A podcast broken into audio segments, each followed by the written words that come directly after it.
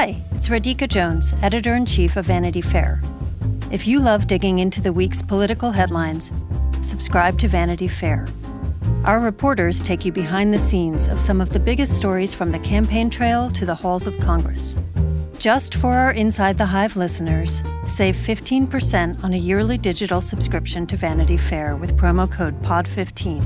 That's vanityfair.com, promo code POD15 for 15% off one year of all you can read, watch, and hear.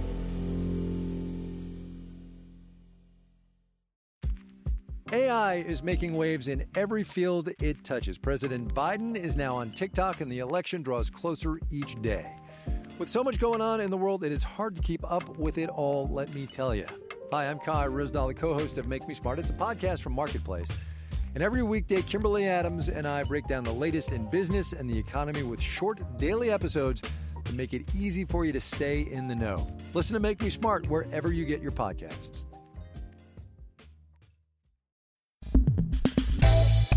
Welcome to Inside the Hive.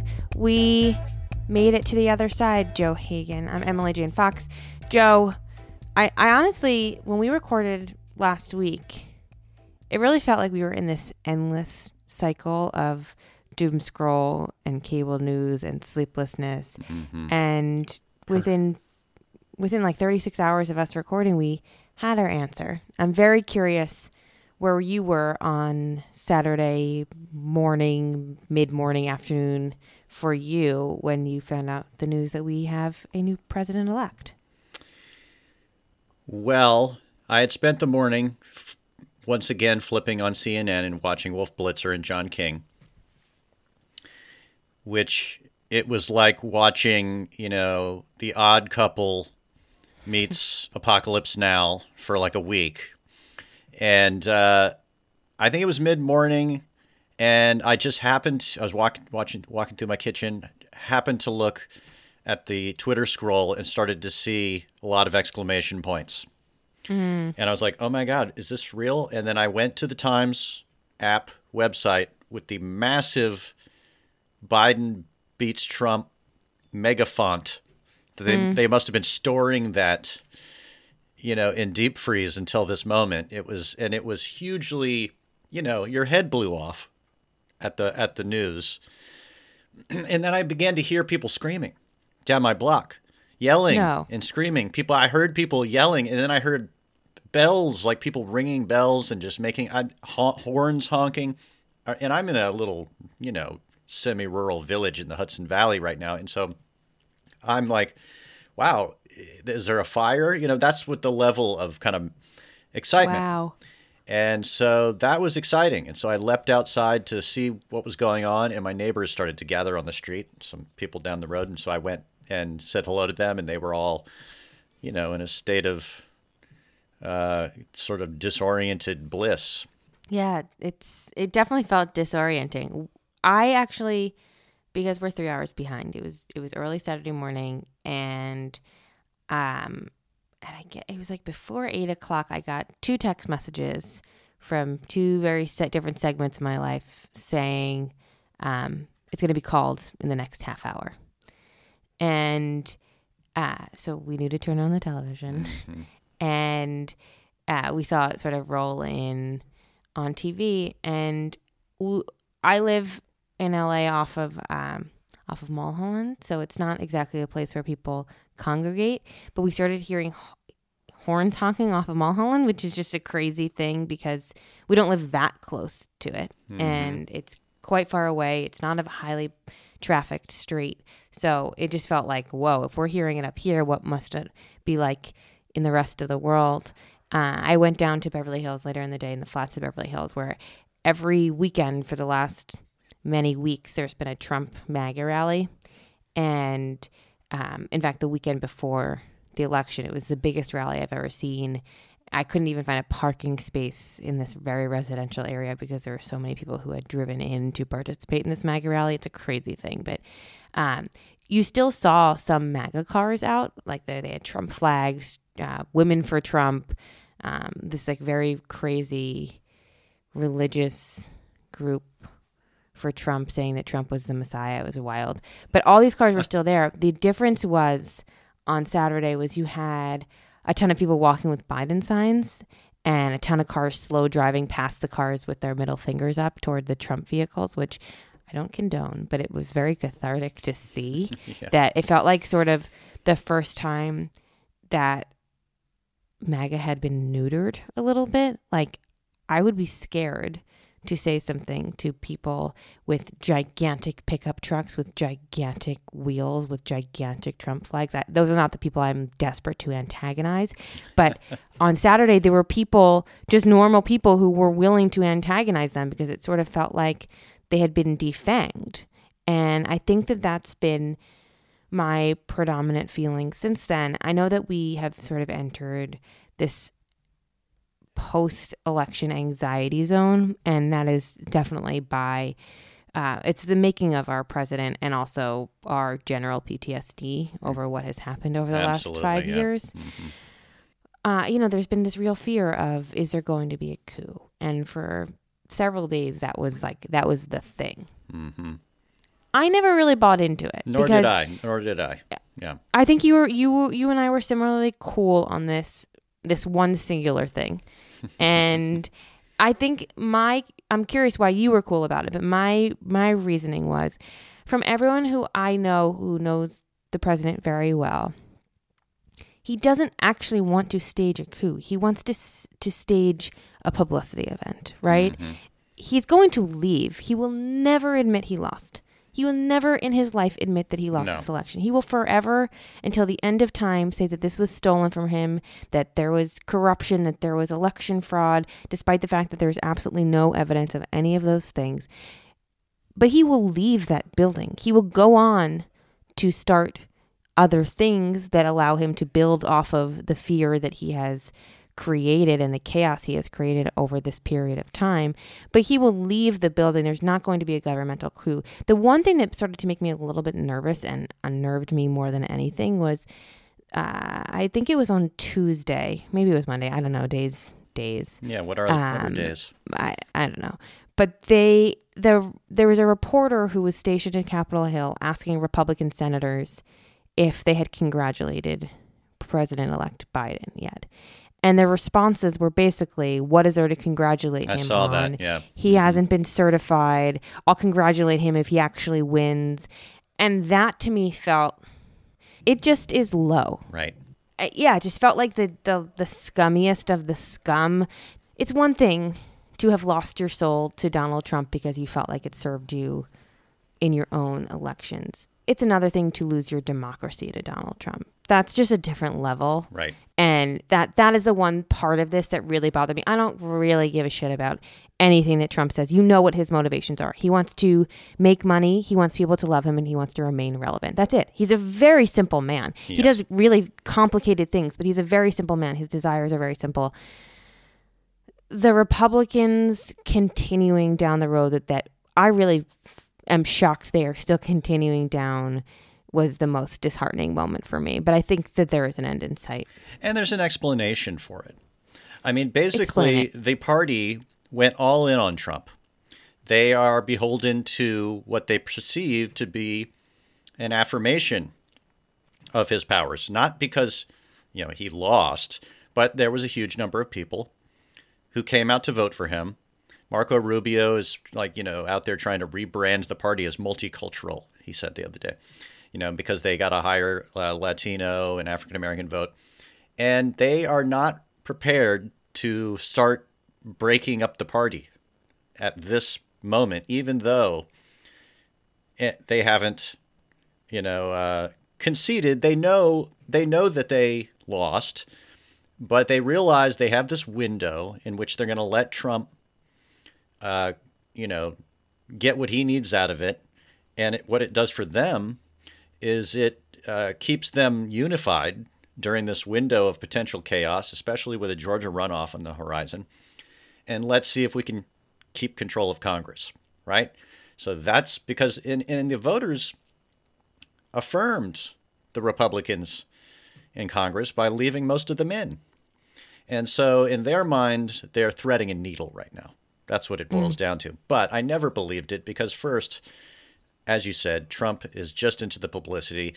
he is also setting the groundwork for becoming the troll in chief, right? He's going to troll Biden and make that part of his brand while also fomenting conspiracies about how he, you know, all the votes were fraudulent or stolen, you know, what, whatever his excuse ends up being, it doesn't even matter, right? They'll believe anything he says, the, the hardcore.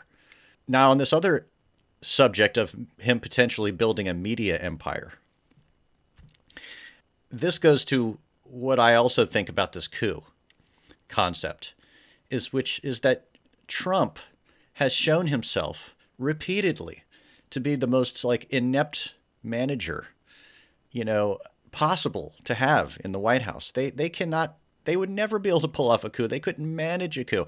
They, they, they have a hotline for fraud voters to call, and it's constantly busy. And when it's not constantly busy, it's being called in by, you know, pranks. Uh, you know, pranksters. Did you listen to some of the pranks? Oh, no. Are some of them out there?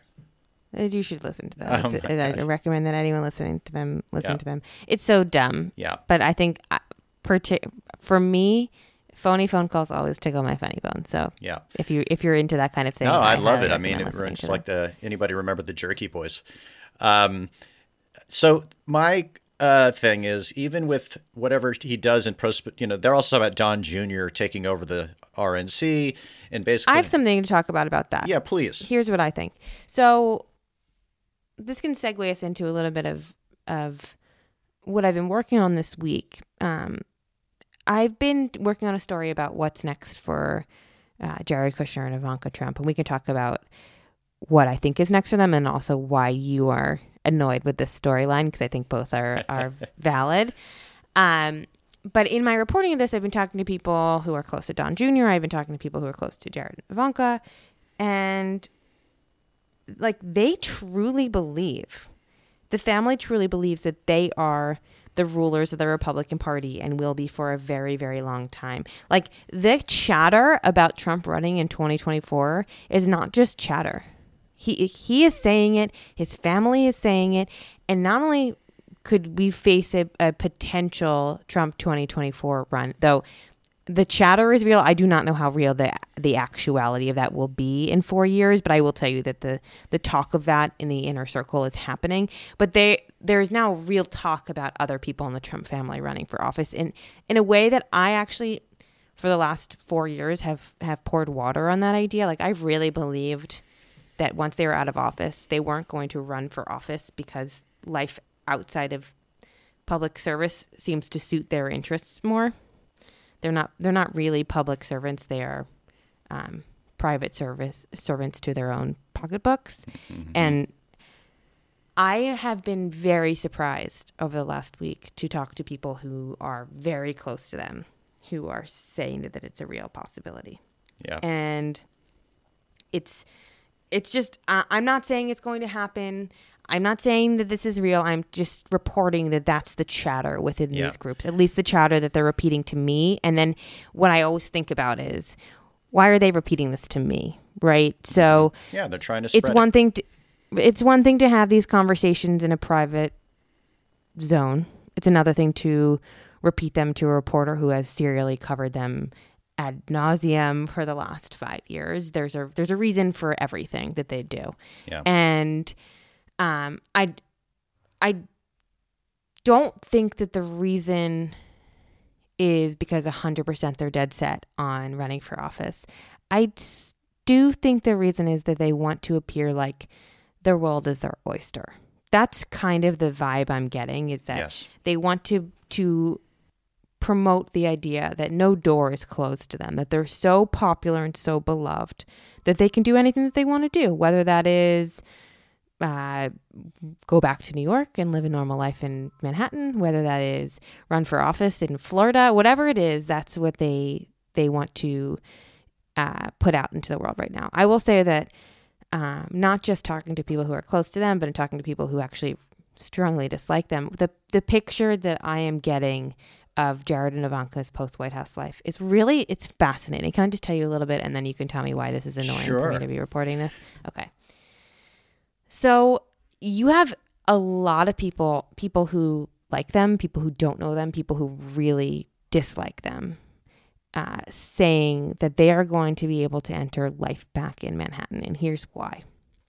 It would seem counterintuitive because New York, because New York hates them, uh, and the average person in New York has been protesting their entire family and everything they stand for. The state and the city have overwhelmingly voted him uh, out of office and they did not vote for him the first time around. You have many influential people who live in New York spending a lot of time on Twitter saying, like, whatever you do, don't welcome them back to New York. So it seems a little counterintuitive, but um, there are a couple of circles that I think will welcome them back based on my reporting. The, the first is like the Jewish day schools that they go to, their, their kids go to. Um, from the people I've talked to, the reasons range from um, the president being really strong on Israel uh, moving the embassy to Jerusalem, making the deal with the UAE, to the fact that they are rich and they are powerful and they are famous, and that being sort of a universal solve. Uh, the other circle, and uh, the way I'm writing this is a lot more colorful than the way I'm saying it, but the other side to this is the sort of like incurious, semi rich person in New York who doesn't really keep up with the news, but who cares about like people who maybe get to be written about in the Daily Mail and maybe they'll have their picture in the Daily Mail and that's what they'll care about. And this was said to me in a very not nice way mm-hmm. that the kind of person who cares about reading about themselves in Quest magazine will care about being friends with Jared and Ivanka and then the next day call everyone that they know and say, Oh my God, I had no idea they were going to be there. I wouldn't have gone if I knew they were going to be there. But of course, they knew they were going to be there and wanted sort of the proximity to them. It's sort of like a, a second or third or fourth tier in the, the New York social strata will accept them back. Um, I will say, though, on the flip side of this, there are eyes everywhere. The people that they want to be friends with, that Jared and Ivanka are desperate to be friends with, will not be friends with them. And those people will have eyes. They are watching anyone who dares to socialize them. No one wants to be the first. No one wants to be the middle. No one wants to be the last. And so I think it's particularly damning for Jared and Ivanka because the people who they truly want to impress, rub elbows with, will not accept them and they will not accept anyone that they're actually friends with accepting them. So the world will be open to them, but the world that Jared and Ivanka want to live in will not be open to them. That's the extent of my reporting. Yeah. This is Inside the Hive. Three, two, one. Political Breakdown is a daily politics podcast from KQED in San Francisco that goes deep into the issues you care about. I'm Scott Shafer. And I'm Marisa Lagos. Look, 2024 is gonna get weird. Who decides when there's been an insurrection or not? We're still in the innovation phase of AI. And that is where you see that they're not actually being equitable and trying to build a utopia where we can all use drugs happily together. but whatever happens this election year, the KQED politics team is in this with you. Political Breakdown. Find it wherever you listen to podcasts. This show is sponsored by BetterHelp. How is your social battery right now? Is it bursting with energy or drained? How do you recharge it? Have you ever reflected on those questions? Therapy can give you the self awareness to build a social life that doesn't drain your battery. And if you're thinking of starting therapy, give BetterHelp a try. It's entirely online and designed to be convenient, flexible, and suited to your schedule. Find your social sweet spot with BetterHelp. Visit betterhelp.com slash hive today to get 10% off your first month. That's betterhelp, H-E-L-P dot com slash hive. You know that I have like, this is my like um, hobby horse right now. I like it. I actually, I, I agree, generally agree with it. So just explain it to people. Well, it basically boils down, it's a very simple thing. And in fact, I was just having a conversation this morning with Jake Tapper about it because – we got into this exchange and we talked about having him back on the podcast to talk about a postmortem in the uh, for how the media has been a party to Trumpism, how it was covered, who did you know, who covered it best. And the the truth is is that these guys, as you said at the top, especially Trump or you know, Trump in general, thrive on attention They want to be uh, in the limelight, and that requires cameras, it requires microphones, it requires interest, and the degree to which we agree to um, meet them halfway and convert them into post presidential reality stars in the way they had already been reality stars, and to mint them as characters in the world that they want to be seen. You know, we are a part of that and we make decisions about what's newsworthy. And I'm not saying we have all the power and we can, you know, tell people how what they should pay attention to. But, you know, look at what has happened on Twitter. They started to police the lies that Twitter, uh, that Trump was telling, and now there's some, you know, uh, potential exodus to some other app, right? Parler right? Yes. And now there's this potential for Trump to break away from Fox even and create his own TV channel, right? I think it's stronger than potential. It's it, and it's very possible that it will happen, but you know, to what degree are these guys going to be successful at creating a parallel universe when really what they want is for the fake liberal press that they supposedly hate, they want us to pay attention to them. They don't want to just be in a little like niche cable thing off on the right here and just have, you know, the the diehards looking at them. That's not what they want. You know, we are mistaking their narcissism uh, for political um, focus, as if they'll take over the RNC and command this, you know, frothing uh, base with the flags fl- flapping as if they know what they want to do with that, right? Now, they could sell it to the highest bidder with there's politicians out there who would like to have them come and help be kingmakers, supposedly, right? But uh, how much do we, the media, become a party to that? And it's just I'm just throwing it out there as a question. I'm not saying that we won't cover the Trumps and their their spawn. Uh, you know, I'm not saying we won't pay attention when they do something newsworthy, but the question is, is uh, the power of Trump's Twitter feed has to do with the fact that he was president, and everything he said was alarming because he was president, and there was this kind of, uh, you know, blowing apart of the norms because of the office that he had, and Twitter being such a raw, primitive expression, right? So my question becomes, you know, everybody I'm on there's a lot of people that are saying, "Oh, he's they're scared that he's going to come out the back end of this and still be a huge force and come back in 2024." First of all, you know, he's hundreds of millions of dollars in debt. He's going to be exposed to lawsuits left, right, and center. And now that's newsworthy, you know, and maybe he'll turn that into the news, like showing up this in court every day. This is exactly right. This is, you're exactly right. I think that the way through this, and it's complicated, and I think sometimes we'll get it right and sometimes we won't, and we'll have to work harder. But I think that the way through this is you have to stop covering Trump as entertainment, which even as president, we've really covered him as entertainment or mm-hmm. as sort of like a, a boogeyman. Yeah. You, you can't cover every tweet because it's, it, it is irrelevant, as you just said. I think that there will be news that is objective news that you will have to cover. He's not going to disappear. He's not going to be like President Obama, who's going to leave office no.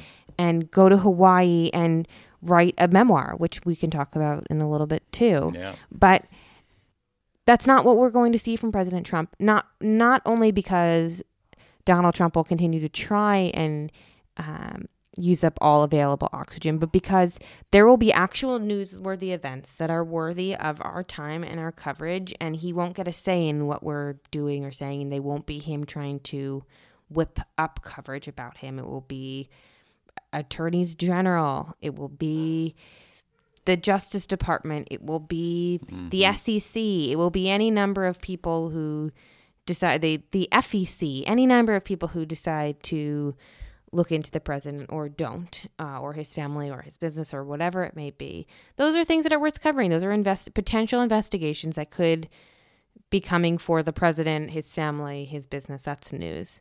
I think that it would be irresponsible for news organizations to cover things that the president is just trying to whip up for his own personal gain. That's not news. That's entertainment, that's fear, whatever it is. That's ratings. And I don't think that that's the route that we should go down. And I think that from everyone who I've talked to, from other reporters, from executives, from everything that I'm reading from our colleague Joe Pompeo, that that's not the direction that people want to go down, that people are very conscious of making sure that that's not the direction we go down. Right. Well, the New York Times has been good about it this week because they've kept all of Trump's objections below the fold, you know, so mm. to speak, in the uh, even on the web uh, page. And, you know, I want to just note how much Joe Biden has uh, re- responded to this in such a measured way, the way he kind of laughed it off, you know, and his main kind of comment about it was this is embarrassing for the legacy of the president. And, you know, I would add embarrassing for the GOP going along with it. But, uh, and I don't know if you saw earlier this week, and any kind of um, paranoia I had about a coup was put to rest when I saw his lawyer, Bob Bauer. I don't know if you watched that video of him. I did. When he went into detail about it, and you're like, thank God for adults uh, with information. You know, I mean, this is, and it, you know, if if I had my, you know, if we could make everybody in America watch that little clip, it might, you know, at least carve off some of this paranoia and some of this. Uh, For those who haven't watched, do you want to summarize the video? Well, he just went into the details of all of the lawsuits that Trump has brought and how all every one of them was thrown out of court because there was there was no there there, right? And that you know the basically any kind of paranoid argument you could come up with for why Trump might try to argue uh, we're not going to work out. And even if you did a recount in all of these states that are supposedly, uh, you know, in controversy, um, no recount, all the recounts that have ever been performed have never uh, amounted to more than like 430 on average votes. And Biden is winning by orders of magnitude more than that. And there's no chance in hell. There's a zero, you know, next to 0% chance that this can happen. So then you ask yourself, and, and by the way, this is what also what Bob Bauer said. This is noise. What you're seeing is noise. And that's another way of saying this is theater. This is more Trump theater. And of course, it's right on brand for him not to follow by the rules and to break up the norm. He's blowing up the last norm available for him to blow up, right? And as I said earlier this week uh, on Twitter, he's just you know, he's firing people, he's pushing every button. He's like a crazy guy pushing every button he has, you know, before his ship breaks apart. This is Inside the Hive.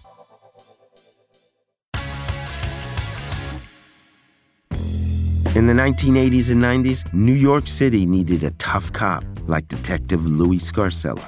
Putting bad guys away there's no feeling like it in the world. He was the guy who made sure the worst killers were brought to justice. That's one version. This guy is a piece of shit. Derek Hamilton was put away for murder by Detective Scarcella. In prison, Derek turned himself into the best jailhouse lawyer of his generation. And the law was my girlfriend. This is my only way to freedom. Derek and other convicted murderers started a law firm behind bars. We never knew we had the same cop in the case. Scarcella. We gotta show that he's a corrupt cop. They can go f- themselves. I'm Steve Fishman. And I'm Dax Devlon Ross. And this is The Burden. Listen to new episodes of The Burden starting March 19th on the iHeartRadio app, Apple Podcasts, or wherever you get your podcasts. And to hear episodes one week early and ad free with exclusive content, subscribe to True Crime Clubhouse on Apple Podcasts. Can I ask you? He's not speaking to a vacuum, he's speaking to a millions and millions of people who voted for him. Mm-hmm. 70 million people have voted for him. Right. Who believe what he's saying right now. Right. And they exist in this country. And you and I are talking about this very rationally and mm-hmm. are listening to Bob Bauer and his very rational explanations of this. Mm-hmm. The vast majority of Americans will never hear that. I have an and answer so for that. I'm Well, sorry that I, I've thought me. this through so much, and I don't know if any of it's true. I'm not saying that I'm the brilliant prognosticator, but here's the truth this is an election year. Yes, all these people were very interested, and they voted for him, and they got passionate. But everybody is going to have to go home eventually. You know, they people have jobs, people have lives to lead, and you can't. Not everybody, even these Trump rally parades, these people have to uh, go about their lives, and they can spend their weekends doing this, I suppose, if they wanted to turn Trumpism into into a hobby. You know, but we also know that there's a vaccine on the way, and when there's a new president, and six months from now, people are starting to take the vaccine, and the um, you know the quarantine and the lockdowns start to fade away and business begins to look up again and there things are going to change. And we're looking at everything right now from this very myopic you know incredibly stressed out election period and projecting into the future that everything's going to continue to be like this and i just don't believe it's going to continue to be like this trump might try to make it so that the heat never fades because he doesn't want the heat to fade because that heat is the media attention on him. But eventually, people are going to point their cameras elsewhere. People are going to turn the microphones elsewhere and the economy is going to change and the basically the gra- things are going to change on the ground. So yes, he will retain some political constituency that he can manipulate and you know create a maybe he'll create a media uh, channel of it. Although, considering all the other businesses that he's managed, I can't imagine it's going to do that well. Um, so, you know, listen, again, Joe the optimist, not always right, but that's my view. You were right about this election in a way that that I didn't fear would come true. But here's my problem. And here's what I think the problem is for our country. It's not that I think you're wrong in your optimism. It's that the the reality is is that there are millions, tens of millions of people in this country who are susceptible to this kind of thinking. And I think that what we need to wrap our head and arms around is the fact that they exist in our landscape, that we are, as Americans, susceptible to disinformation, to the desire to believe someone like that. And I think until we understand what is leading so many people in this country to want to believe these kinds of things, we will always sort of be an us and them. And that has not worked for the Democrats, right? To paint people as deplorables over the last five years has not worked. That didn't get more people to vote for Joe Biden. In fact, it got a record number of people to vote for President Trump by, by feeling like they were cast out for some of their beliefs has not reinvigorated the Democratic Party. And I think that that something that we really should spend a lot of time doing is understanding the root cause of why people wanted to believe Donald Trump and are so willing to basically eat up every word he says when it, it defies all logic. When it when as bob bauer pointed out these things have absolutely no merit but you have so many people in this country just lapping it up. And there's a reason for it. And i think that we will all be better off when we understand that reason and we start to heal from there right? Because we don't have to accept all of the scary, bad, horrible things that President Trump stands for and the people who have supported him have either agreed with or turned a blind eye to because they agree with other things that he supports. That's not something that I ever want to accept. I want better for America. You want better for America. Accepting that would be fundamentally, elementally wrong to who our country is, who we are as individuals, all of that.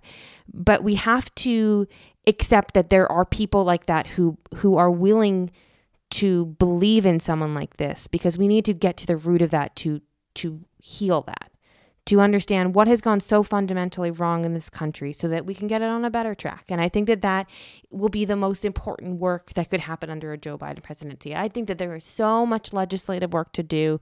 I think there's so much just stabilizing to do. And all of that is incredibly important. Getting the economy back on track. Obviously any any progress of the pandemic would be the most welcomed godsend of all godsends. But the most important work has to come from understanding how this happened. That that to I me will be with that. transformational. And I will also say that um, part of that, um, and this is going to be a very controversial subject in the next six months, is justice. Justice. I, I was talking to, um, well, I can't, a a subject who I am profiling in the next issue of Vanity Fair. I'm not going to say who it is, Spoiler. but I know who it is, and it's very exciting. It's very exciting, yeah.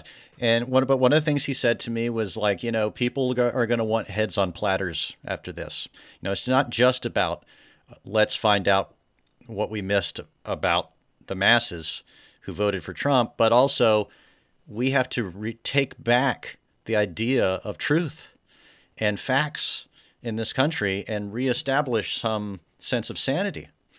I mean, I do think there is an analysis to be done that I, I'm just going to call it the hillbilly elegy analysis, you know, mm-hmm. about what it is that the masses were getting out of Trump. I personally think that it had to do with entertainment. I mean, I do think there are problems in this country, and that, as Dave Chappelle pointed out on SNL, that there are, you know, a there's a a, a population of um, white men whose livelihoods are going down, whose health and and are having problems, and they're angry and they're lost, and they're watching the country diversify. They don't get it, they don't understand it, and they feel um, placed out of it, right? I remember there was an editor of Time magazine many years ago, John Huey. Uh, he had an expression about selling magazines. He said, "Put the dog food down where the dog can eat it." You know, Mm. and it was a little bit about, you know, if you want to get the audience, you can't be too highbrow, you can't be too uh, pretentious. You can't, you know, you need to deliver the goods, and that's what Trump did, right? He put the food down where the dog could eat it. Now that's sort of mean, but uh, what I'm trying to say is basically it's like a uh, it is a combination of actual problems and the problem. I'm going back to that media thing I said a minute ago about uh, our complicity in ter- and letting him be a ringmaster of a big top. And Totally. I I think that explains, frankly, why lots of um, you know people that wouldn't ordinarily vote for Republicans did so because they wanted to be a part of something that looked big and fun and entertaining and noisy, right? You're you're totally right. You're totally right. This is Inside the Hive. You know, one of my current ASMR things that I do to to ease my brain is I watch other influencers on I watch influencers on Instagram call out other influencers. And I don't know why it's so soothing to me, but it is really soothing. And if anyone's interested, I'm happy to give them a list of influencers who do this. But one of the things I'm starting to see or have seen over the last couple of months is um, specific influencers call out other influencers for like things like photoshopping, all the all this stupid stuff. But they call other influencers out for um, not wearing masks or for working out in gyms without masks, or sometimes they'll have their their followers like send them photos of them doing things that are not pandemic safe. And it, it's like a kind of could seem like a little bit stalkerish or bullyish, but the the intention I think is right. And and for whatever reason, influencers have a huge audience in this country. They have a, a huge amount of influence. That's the the point. And so the fact that they post things that are not COVID safe, uh, it relays a strong message to their followers. And what's crazy to me is I've started to see sort of the backlash to the backlash where these influencers will post responses that they're getting from from their followers saying, "Why are you picking on them? Masks are not safe. Masks are what are going to get you sick. This is a conspiracy from the left." And it's like normal people who look pretty normal on Instagram who believe that it's not safe to wear a mask and that masks do nothing. And I know that this is a crazy way for me to see the world and for me to be open up to the fact that there are so many people in this country who don't believe in taking basic Mhm. measures that will help everyone in this country get through a once in a lifetime pandemic. But it has opened my eyes to the fact that there are so many people who you wouldn't expect who don't who believe that coronavirus is a hoax. And what I hope happens in this in this postmortem period is we understand how those people come to believe that. What hole in their mm-hmm. life is being filled by Fox News, right? Because we understand that the vast majority of this is coming from Facebook and it's coming from Fox News, right? So Right. I believe that those are two cancers on our society, right? And those are Mm-hmm. two gigantic corporations whose employees say we are looking out for the for free speech in this country and the Mm-hmm. best interest, but actually they're looking out for their bottom lines. And I think that history will not look kindly on anyone I who works either of those that. Mm-hmm. two countries, uh, companies. I, I firmly believe that. Uh, and anyone who thinks otherwise, I think, is in denial. And but but but Facebook and Fox News would not be successful if there wasn't a need hole. They are filling a need hole, and I think we need to understand what that need hole is because let's fill it with something else. Well, right? it's it's but it's co- lowest common denominator. They, what it the, the what the need is.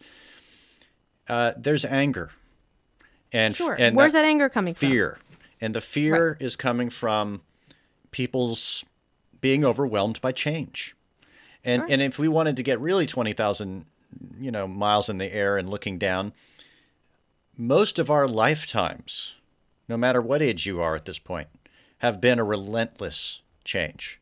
Relentless change. And that's America on one level, but it's been exponentially, you know, more rapid um, in the last 20 years than the human mind can handle in some ways. And, you know, culture takes time to catch up uh, to what's happening, you know, and, and to all the you know changes and then the tv reflects it back in a myriad of different ways and everybody's an opportunist to try to take advantage of the fear or the feelings the feels as the kids say so i'm just trying to say that uh, i think this postmortem that you're talking about is going to be one of the most important conversations that we have over the next months and years and i'm sure we'll return to it many times but um, it's so very true. Now, I wanted to just say something funny uh, about uh, last week. You and I were talking, Mm. and uh, you were actually uh, talking at that moment, and you and I are looking at each other on Zoom. I'm sitting here with my laptop, um, accessing this conversation, and you know how once in a while, if somebody has an Apple TV or if they have an Apple phone and a stray signal comes and like makes something happen on your laptop. I don't know if anybody's hap- have has hap- had that I have happen no before. idea you're talking about. But yeah, I wanna know where occasionally like.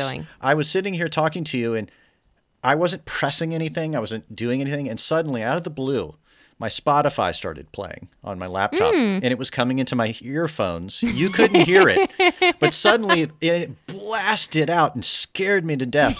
And and, and you know what it was? I had it was a song I'd never heard before. I did not have it queued up. It was the most bizarre rando thing. That's this. And- I can't believe it's taken you this long to tell me this. It's so and, funny. and I was panicking, sitting there going, "Oh my god, I got to turn this off. She's talking. I can't hear what she's saying." And um, and later on, when we were done with our conversation, I went to Spotify. I said, "What was that song that blasted into my ears in the middle of our conversation?"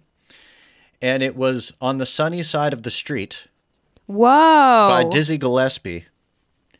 And he sings a little bit in it, and the lyrics are, you know, just direct your feet to the sunny side of the street. And it, I've been we've been walking, uh, you know, with our blues on parade for all this time, and all you have to do is walk over to the sunny side of the street. And I have to say, I thought about that afterwards, and I was like, you know, um, good advice.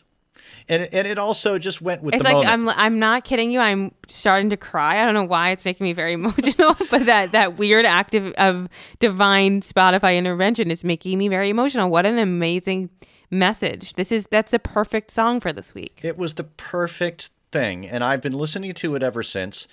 It's from an album called Sunny Side Up, and the reason it's called Sunny Side Up is because, and this is a little jazz nerd stuff, but Sonny Rollins and Sonny Stitt are also on it with Dizzy Gillespie, and it's one. It's a beautiful song anyway, and there are many beautiful versions of it, including by Willie Nelson, did one of the best. But uh, I think if you go listen to that song, dear listener, um, it'll give you a little uh, a good feeling and also kind of a reset a thematic reset and ways to think about this moment, about how we don't have to be mired in this dark conversation anymore if we choose to just go the other way. And um, you know, that's my uh, my kind of wish and and hope. Joe, I actually, for the first time since we took over this podcast, I'm gonna jo- I'm legitimately going to join you on the sunny side of the street. I feel like democracy worked. Yeah. The processes worked. Everything that was supposed to fire fired, and it's a great thing in America to watch this happen. And we have someone who is trying to, at every turn, undermine all these processes, and it's not working right? I think mm-hmm. that what we're hearing now, as you said earlier, is noise, but these processes are happening. We have a president elect who is both taking this incredibly seriously and also not miring in the muck that the president, the current president, is trying to make. Yeah. And it's just such a great combination. You see President elect Biden starting to announce members of his administration and members of task force and legislative agendas. How great is it that there's a legislative agenda, even if you don't agree with anything that President Biden is going to do? The fact that there is a legislative agenda should hearten everybody. Mm-hmm. It just feels like business as, as usual. And I know that there's been such a backlash to Washington as usual, the swamp as usual. But I think that there's something really um, kind of leave it to beaverish yeah. about uh, a, a, plan for what could happen in Congress or executive orders that could happen that don't involve separating hundreds of children from their parents. What a yeah. wonderful feeling that will be. I'm going to join you on the sunny side. Ladies and gentlemen, we're walking to the sunny side of the street. I hope you'll do the same. Uh, let's come back. Let's come back next week, and and talk about life on the sunny side. I hope that's where we're at. Uh, but it's gonna, you know, I think us taking steps in that direction is the first step for all of us, right? All of us just deciding to do it. So let's do it. See you on the sunny side. Thank you to my co host, Joe Hagan. If you enjoyed this conversation, please be sure to listen and subscribe to other great episodes of Inside the Hive. You can find those on Apple Podcasts, radio.com, or anywhere you get your podcasts. And don't forget to leave a good review while you're there.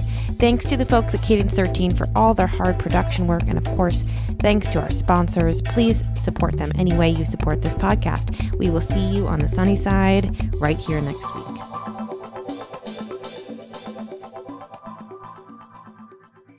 There are a lot of issues on voters' minds right now. Six big ones could help decide the election guns, reproductive rights, immigration, the economy, healthcare, and the wars overseas. On the Consider This podcast from NPR, we will unpack the debates on these issues and what's at stake. You can listen to NPR's Consider This wherever you get your podcasts.